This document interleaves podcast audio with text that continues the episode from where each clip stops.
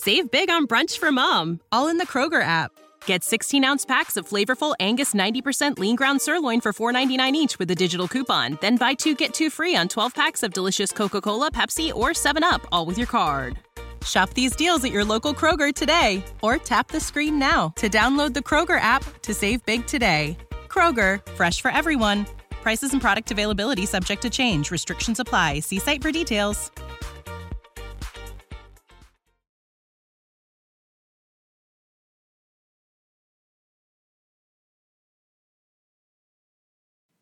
Hey, everybody, welcome to episode 15 of Waking Up to Narcissism. I'm your host, Tony Overbay. I'm a licensed marriage and family therapist and host of the Virtual Couch podcast. And if you are not subscribed, please go find the Virtual Couch wherever you listen to podcasts. And I would love to have you as a part of that audience as well.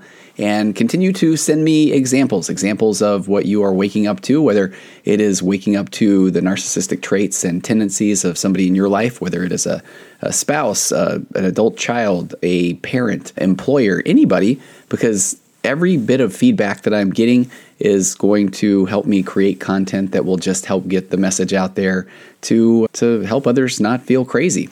And if you are also one who is starting to wake up to your own narcissistic traits or tendencies, and I am getting more and more of those emails, they're incredible. They are. And I know that takes a lot of courage, a lot of strength as well. And please, I would love to hear your examples as well because I am getting more and more of those. And as I shared in one of the previous episodes, that that is uh, that's the duality of the title of waking up to narcissism. Is I love talking about my own waking up to my own narcissistic traits and tendencies, as I really do feel as I share often there's a small percentage of people that are truly that uh, diagnosable narcissistic personality disorder, but the concept of narcissistic traits and tendencies, it, it, does. It comes from our childhood, it comes from our insecurities, it comes from our whether we were modeled the right way to take ownership of things, or just how do we show up? Do we show up emotionally mature in adulthood? Because, quite frankly, unless we are working on it or you have some awareness, you are going to maybe not even be aware of the way that narcissistic traits and tendencies look in relationships. Sometimes I feel like one of the simplest things that is so powerful is being able to say, My bad or I'm sorry, I'm so sorry that, yeah, I, I, did do that, or I wasn't aware of that's how you felt or how I was treating you. And that is just such a scary concept for so many of us. The concept of child uh, childhood, the concept of gaslighting. Gaslighting as a childhood defense mechanism is so powerful when you realize that as kids, if we if we felt like we were in trouble, we really do did fear that our parents were going to kick us out of the house. And, and number one, one of the number one rules is uh, childhood issues is that childhood fear of abandonment, because abandonment is death. When we come out of the womb, we're factory programmed to get our needs met. We're going to cry, we're going to scream, we're going to wear our parents out to get our needs met. Then, as we grow into adulthood and uh, teenagerhood or maturity, as we're hoping to mature, the goal is to go from self centered, which every kid is, to more self confident. Self confidence comes by being internally validated, not looking for external validation, and learning to stand on your own two feet and finding yourself in relationships where you are two autonomous, interdependent people going through life, having your own unique experiences with a whole bunch of curiosity in the middle. So that is uh, nowhere that I was hoping to go today. I was really going to start out with reading a few emails, and then one of the emails led into the topic of today, which, as you probably read in the description, is we're going to talk a little about the no contact rule with the narcissist, which is one of the key components, but also probably one of the most difficult things that anyone that has tried to do that can attest to. Uh, the one bit of business, I guess, so to speak, well, a couple, is please do feel free to send me your feedback. Go to tonyoverbay.com. There's a contact form there. And while you're there, I would love it if you take a minute and feel free to sign up for. I'm really bad about newsletters, that sort of thing, but at the beginning of the year, there is a lot of really neat things that I'm looking forward to sharing about this podcast, about programs, courses. We're going to do another round of my magnetic marriage course sometime in January. And so just uh, sign up, shoot me some feedback. That would be wonderful. And if you have a second, wherever you are listening to this podcast, if you know how to rate or review, I'm forever grateful. That part has been pretty overwhelming as well because the more ratings, the more reviews, the more downloads, the more you share. All the different podcast players have these different analytics, and that's what will get get the podcast in front of more people. And holy cow, thank you to any and all therapists. That more of the emails I'm getting are my therapist recommended the Waking Up to Narcissism podcast. So I'm grateful. Uh, fellow therapist, I, I really am grateful for that support. And I've heard from a few, but if you are someone that works with a lot of uh, clients that do struggle with personality disorders, feel free to reach out. I've got some some plans in upcoming 2022 to do a lot more interviews with people that are in relationships, have been through relationships, and I would love to talk to a lot of the therapists who are uh, working with this population as well and uh, get your feedback and your thoughts. And I would love to have maybe some of you come on as guests as well. So let me read a couple of emails, and I am going to. I've just got some general ones, and I'm going to change a little bit of the specifics because, of course, uh, in the world of confidentiality, and some of them, I, am going to hit some of the short ones because I think that'll be helpful today. But there was one that is someone that has been hearing me talk about the women's group for women in narcissistic relationships. And I really do welcome you to contact me through the contact form. It is a private women's group on Facebook, and it isn't just people that are in narcissistic relationships with spouses, but it's with people that are waking up to narcissistic relationships, whether it is in their family. A lot of people are kind of recognizing narcissistic traits and tendencies in family dynamics and I sometimes I call it there's even generational narcissism where when people didn't grow up talking a lot about feelings and emotions that that's where those narcissistic traits and tendencies can be uh, narcissistic relationships with their siblings and, and that sort of thing. So this person just said they were hoping to find out more about the group. They said they listened to the podcast, it's changed their life. Coming out of the fog of confusion has turned uh, their life into a whirlwind, which, of course, at first read, you feel like, okay, wait, is that a good thing? But then they said, I felt like I was in a vacuum before, so at least I can now breathe.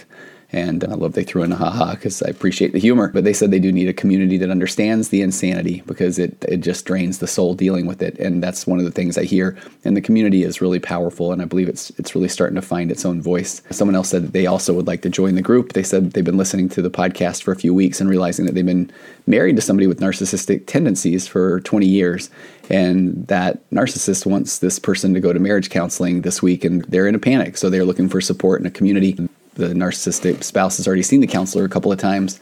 They saw a counselor that she had chose several years ago, and it was disastrous. One big hour-long circular conversation full of lies. And man, I see you. That can be so frustrating. And I just that's where I really feel like it is important. As a matter of fact, I guess I'm doing this on the fly, but I would love to, if at some point, if I can put together a directory of uh, therapists that do work in this field because or do work in this area, this specialty because absolutely I feel like you do really know as a therapist when you've been working with this population for a long time of what those narcissistic traits and tendencies look like. And there is some extra work that needs to be done, of course, to build rapport and try to keep the couple engaged to be able to recognize if this is a situation that is you don't know what you don't know, or if it's a situation where the person, because of these deep childhood wounds, maybe at the current moment, incapable of having productive couples conversations. And if that's the case, couples therapy is not helpful. I'll let you know that right now. And couples couples therapy is uh, counterindicated, what counterindicated if there is emotional, physical, spiritual, financial abuse going on in the relationship. But I know that, that there there it can be some work to try to determine if that is the case. So they did say though that they are they're trying to find a way out of this relationship, and there isn't anything easy about it, and that's the truth. And I know how hard that can be and they just said uh, thanks for the podcast and it has helped. So I, I, do appreciate it. someone else had said that they're really liking the podcast. They're able to see what's happening inside their prior marriage. And I, I really appreciate this because I think that sometimes it is important not sometimes it is important. It is important to be able to go back and, and take take note or throw maybe this framework of what narcissistic traits and tendencies look like even over previous relationships so that you can know what to look for moving forward this person said that they were lucky that they had family who saw what he was and was willing and able to help them leave when they were ready. They were diagnosed with depression and anxiety the last year of their marriage, and they honestly thought that they were crazy as they couldn't do anything right. And uh, she said that she felt like she was a failure as a wife, a mother. The main example that sticks out was the dishes. And I'm telling you, I've thought before about doing entire podcast episodes on the dishes. There's so much here. But she said I couldn't keep up with the dishes. And when I did, they weren't ever clean enough. I asked for a dishwasher for our new house for weeks. And he kept saying that if I could prove that I could keep up with the dishes, then we would get a dishwasher. Already, I mean, right there, we're adults. Do we have to prove? If you can keep up with whatever this arbitrary guideline is, then I will think about getting you the dishwasher, even though you're the one that's washing the dishes. It's maddening. But she said, I asked for the dishwasher. Yeah, I kept saying if I could prove it, I could keep up with the dishes and we could get one. We were in the house for almost a year with no dishwasher and the smallest sink in the world. And she said, when I felt like I was doing well, I would reach out to him to make sure he was satisfied, and he never was. But when he cleans, if she finds his footprints on the newly cleaned floor, I couldn't mention it. He could never, he would then share that I can never please you and that, that I was the one that was being too harsh we could never get anything new. Everything had to be used, so everything broke down really quickly. And then at one point, her sister was staying and said something to him about how he was treating her. She said, I don't even remember what it was, but after it was one of the biggest fights because he blamed me for what my sister said, as if I was able to control my sister. And I love that she said, I hope that it will help me see these traits earlier in my relationships. And absolutely. And this is where I feel like one of the things I do enjoy is working with people to help them spot red flags and help them recognize that there are ways that relationships are easier. And it is when people do approach a relationship and they are asking questions, they are curious. It's it's often a bit easy once you do wake up to a little bit of the narcissism to to notice that people go on dates and the other person is doing the proverbial love bombing where they are just talking about their how amazing they are, the people they know, the grandiose things that they want to do, and they're not asking questions. Or if they are asking questions, they're asking them so that they can get to their own stories, that that sort of thing. She just said this has helped me so much in processing what's happened in her marriage. A lot of things are coming back and she started to talk with a therapist and helping her heal and not suppress the issues and memories. And I think that is so powerful. It really is powerful to process memories, uh, to be able to help them heal, because suppression of memories of situations doesn't end with a and we lived happily ever after in your own mind. So it, it is good just to be able to express and talk and it's going to sound like I'm doing a setup. But when I was talking about taking care of a little bit of business earlier, this is the one plug I'll do for because this does um, help with the cost of the podcast, that sort of thing. But if you are looking for counseling, therapy, if you're not sure where to go in your area, or if you even want to be more discreet about it, you can go to betterhelp.com slash virtual couch and you'll get 10% off your first month's services.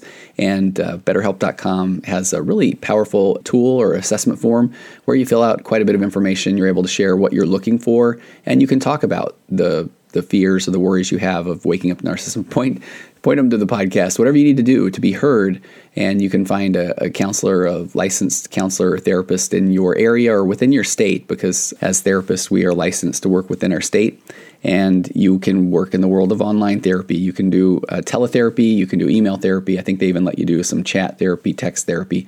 But anything just to start the process of being able to feel heard and understood is a really powerful thing. So if you're thinking about doing that, go to betterhelp.com slash virtual couch. And uh, again, you get 10% off your first month's services. The next one, I, I love the title. The title just says yes, yes, yes, and yes again. She says, uh, Thank you so much for your Waking Up to Narcissism podcast. She found it yesterday and already is in the middle of episode six and finds herself just saying yes throughout the whole thing. Said she's been married to her husband for uh, almost 20 years and finally decided that a few months ago that enough was enough, that it was time to look at a divorce. She said they've struggled their entire marriage, going to counseling five different times. The best I could say is he's just so unkind with a lot of examples. And I'm just putting a pause here. And as you go back and look at the numbers of the various episodes, the Death by a Thousand Cuts episode truly is one that is, is being listened to over and over or spread or passed along. So I know that that is part of this when you feel like all you can say is he's just so unkind. But she said that there that just so many examples of what that looks like. And i feel like that is that death by a thousand cuts. But the behaviors kept getting more extreme and uh, she talks a little bit about some more of the prayer and research that she went through to try to un- uncover some things and she has a couple of questions that I, I will try to answer in a previous or previous in an upcoming episode but i just appreciated this part where she told him most of the marriage that his hot and cold moods and behavior made her feel like she had to walk on eggshells just to keep the peace and that that gave her anxiety at the times when he was home, but not in any other part of her life. Which, if you've been listening, that is one of the big key things. Or when somebody says, "No, but I but I do get angry, I do get frustrated. Am I the one that's the narcissist? Am I the one that's gaslighting?" But then I love to say, "Are you doing that in other areas of your life, or are you doing in response and reaction to the relationship that is in front of you. Because remember, uh, trauma is held in the body, the body keeps the score. So if you find yourself getting angry or having a short fuse or yelling when you aren't a yeller, or when you find yourself saying, no, no, no, that, that's not what I meant. And that's where somebody can listen to a gaslighting episode and think, wait a minute, am I doing the gaslighting? Am I the narcissist?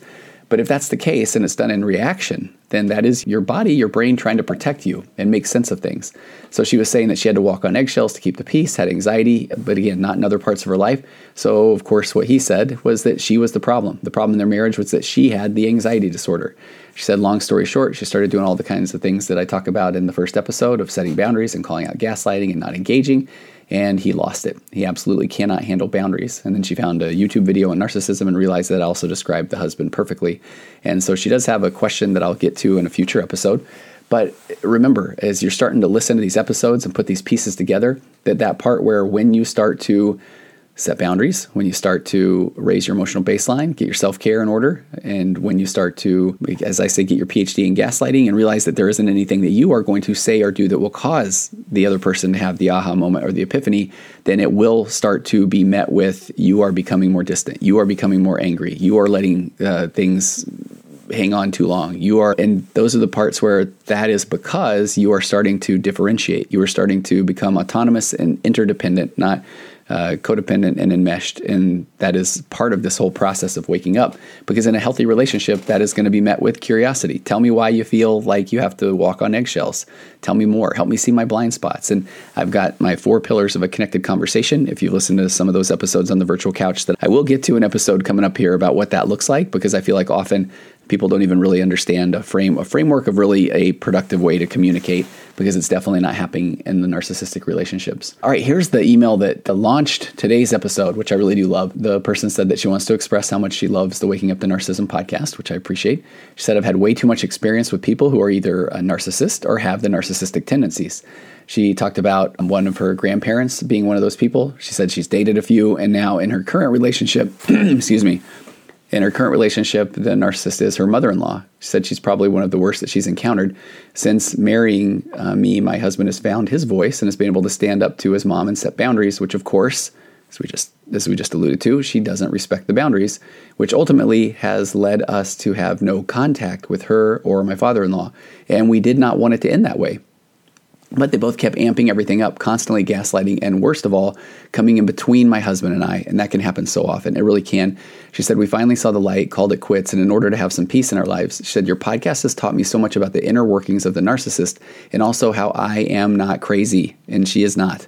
Uh, I don't know her, but I know just already she is not crazy. It's also taught her that her that she is the mother-in-law's scapegoat that the mother in law has blamed this person for so many ridiculous things when all that she has done is truly tried to be the best daughter in law that she be. She's, she's gone out of her way to be kind and helpful, but nothing is ever enough. And uh, love she alludes to the concept of flying monkeys, which we'll get to that in a future episode. She and the flying monkeys have accused me emotionally abusive, a racist, of, of so many things that she's not to her husband and children, and so much more. She said that her name she knows is being drugged through the mud constantly. But here's the powerful line. She says, "I've come to peace with that because really, do their opinions of her matter, or they her that her opinion of her isn't any of her business?" So she just wanted to say thank you, and she loves listening and re-listening to every episode, and so I am so grateful for that. And she talks about the concept of no contact. And that is one of the things that you will hear over and over about narcissists and the no contact rule. So I'm going to be referring today to a, Psychologia article in uh, psychologia.co and it's narcissist and the no contact rule. And of course, I will have the link to this article in the, in the show notes of the episode because the no contact rule is they share, and they're there's an author, so you're going to hear the proverbial they. The no contact rule, as they share it, is a widely prescribed strategy to break free from the narcissist. As the name suggests, it involves avoiding any contact with the narcissist, including meeting with the narcissist in public or in private, phone calls, calling yourself or taking calls from the narcissist, blocking the narcissist text messages, blocking the narcissist on social media, or even more extreme, deleting people's social media profiles so the narcissist can't find you, uh, carefully avoiding any other possibility of meeting with the narcissist or avoiding talking to them at all. And so that is the goal of a no contact rule. And I want you to know that this is something that when people say, I know that I need to just break contact when I can, I know I need to not continue to reach out or get sucked in. And this is part of the purpose. The reason for this whole podcast is that I know that even what I'm going to read today is not as simple as it sounds. It's not even remotely as simple as it sounds. Because, and we're going to talk about this today, because the narcissist knows how to push your buttons. This is where, when you are trying to, over the course of, of months or years or decades for some people, where when you are trying to reason and when you're trying to say, man, I just have to find a way to explain myself of why this hurts or how he hurts me, or because then maybe he'll understand. But in that scenario, what you're doing is fallen prey to that to that fifth rule that I share that there's nothing you'll say or do that will cause him or her, if she's a narcissist, to have the aha moment or the epiphany. So when you are doing that, what you're actually doing is even if in the moment they say, okay, no, I, I thank you, I, I didn't even realize that. But then when they are angry, when they are fighting, and now they pull that out, it's because you've handed them another button to push. This is where I talked about in a previous episode that concept of object constancy, that for an emotionally mature adult, that they can they can be angry, but they can still that anger can reside in that same place in their mind as love. That I love this person, I'm frustrated with them, or I might be angry about the situation, but I still love them. So why on earth would I treat them this way? Why would I pull out the the things that they've told me that that I do that hurt them and now use them in that moment? Which I feel like those are some of the true indicators of the narcissistic traits and tendencies. So the no contact rule is so important it, it really is. And I know that it can be so difficult. And if you're in the relationship right now, as you start to set the boundaries and work through those five things I talk about, that as you do that, that there are going to be part of the boundary setting process is going to be, in essence, going no contact about certain things or certain topics.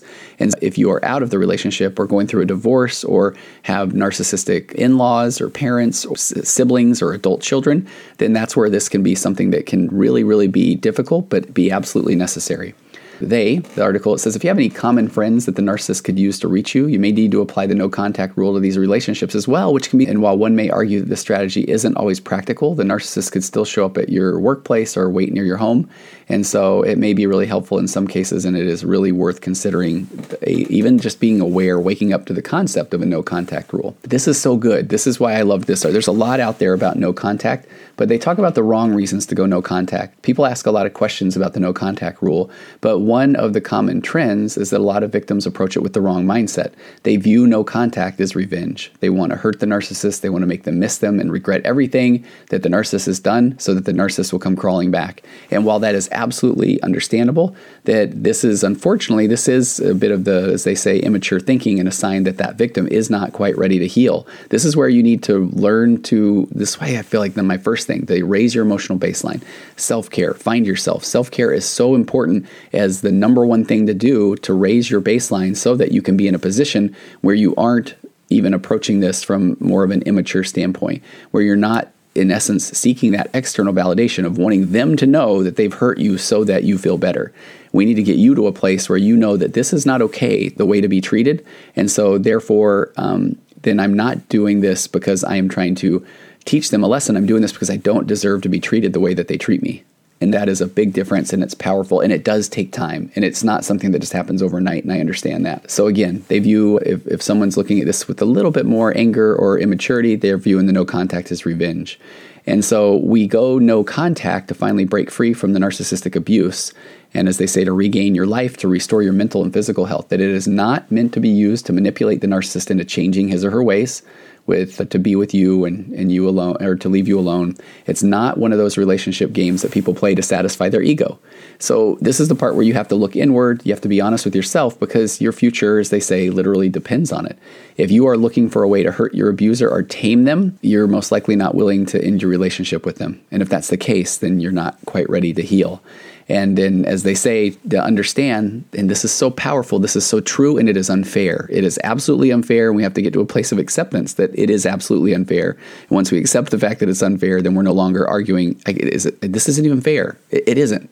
But once you accept that, now you can work with it. Now that we have already uh, accepted the fact that this isn't fair. Now, what do we do with that unfairness? Because they talk about how understanding you cannot out manipulate the narcissist. And that's difficult. That's hard. It's frustrating, but that needs to be a pl- from a place of acceptance. You can't beat them at their own game, and truthfully, you shouldn't even attempt it.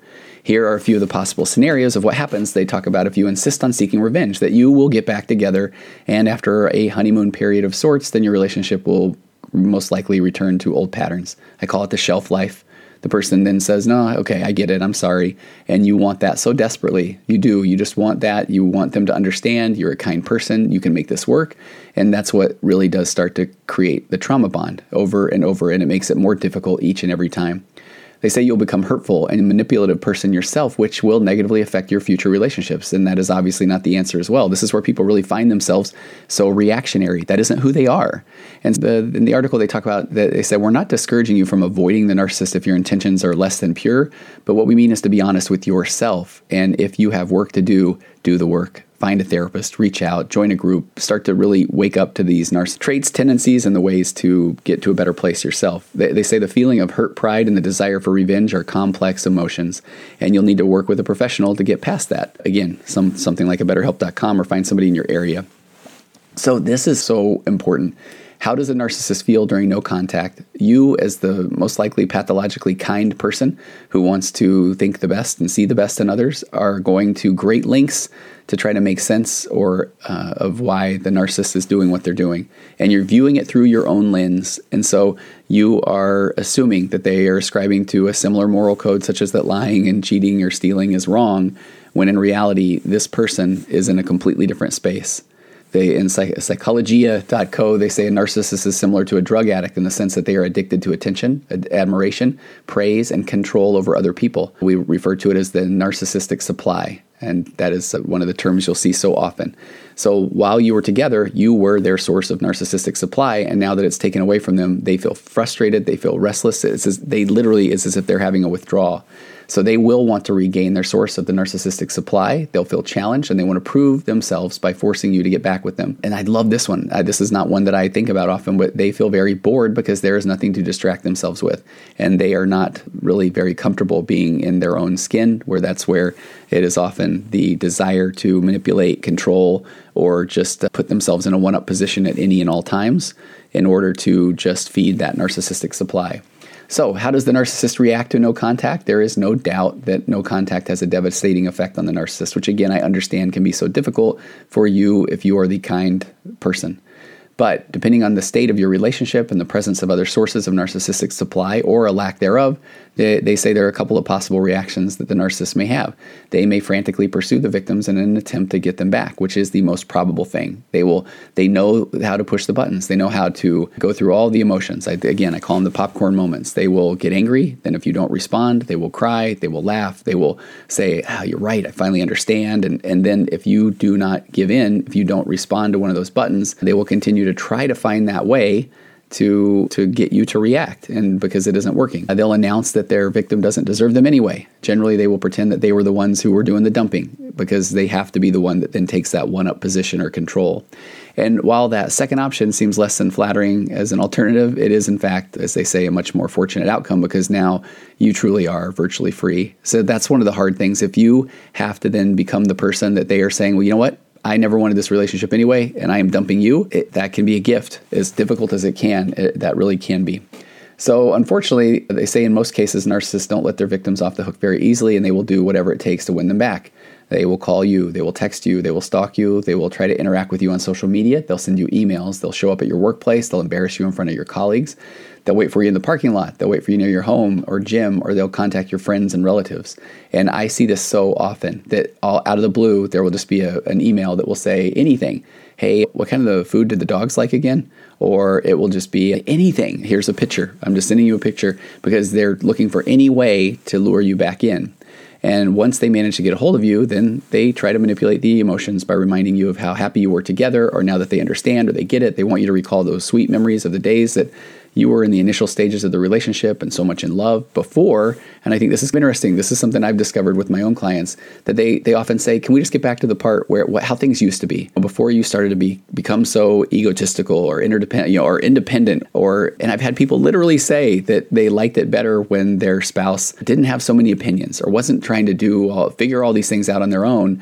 And so what they're saying is, can we go back to the part where you were submissive and I was dominant and you would do anything I said so that I felt better about myself? expect gifts, expect beautiful promises, tears. They know you well, they know exactly what you want to hear. And uh, love in the article they said, think about your favorite romantic drama or character. This is their response. Will the narcissist come back after no contact? In most cases, the answer is absolutely yes. And they will do that over and over again as you are continuing to learn how to set these boundaries. Sometimes they will get you back, if only to break up with you or discard you later. And it's important to them that if a breakup takes place, that they are the ones then to initiate it. But more worrisome, they may seem to seek revenge because ignoring them is one of the worst things that you can do to a narcissist in their mind. So then another question is, how long do you go no contact? No contact's not something you do for two weeks or a month. That in the best case scenario, it really is indefinite. If the narcissist has a way of contacting you, they will continue bugging you, and it can be for years to come. And that's why it's so essential that you heal yourself first so you can stay strong and resist the temptation to get back together. I find that what becomes very fascinating is that sometimes it has been time and somebody will just reach out and they feel like, okay, enough time's passed. You know, I'm just going to let them know, hey, I, I hope you're doing well. We really, I know that our relationship wasn't healthy. And, and so I just hope you're well. And I often advise my clients, man, you're so kind, but I would not recommend that because basically, if you are out of sight, you are out of mind. If you're out of mind and out of sight, then they are looking for other narcissistic supply. And so I have worked with so many people that have then engaged just to be nice. And now it's as if the narcissist is like, oh, okay, here's my supply again. And as a matter of fact, I know exactly the right buttons to push. So, do narcissists miss their ex after no contact? And this is hard. This was a hard one, but you might be thinking the narcissist really misses you. And the answer is yes, but not in the way that you hope. And as they mentioned earlier, you were the source of that narcissistic supply. You were the source of love and admiration and praise. And now that you're gone, there's a sense of emptiness and dissatisfaction. So they say that at this stage, the narcissist is eager to fill that empty space, which is why they keep contacting you. But unfortunately, this doesn't mean that they love, really love or miss you in a way that most people would understand. And they say, finally, one last note the narcissistic personality disorder, the clinical kind, and this is again why I love this article, is very rare. Most people we refer to as narcissists do not have narcissist personality narcissistic personality disorder.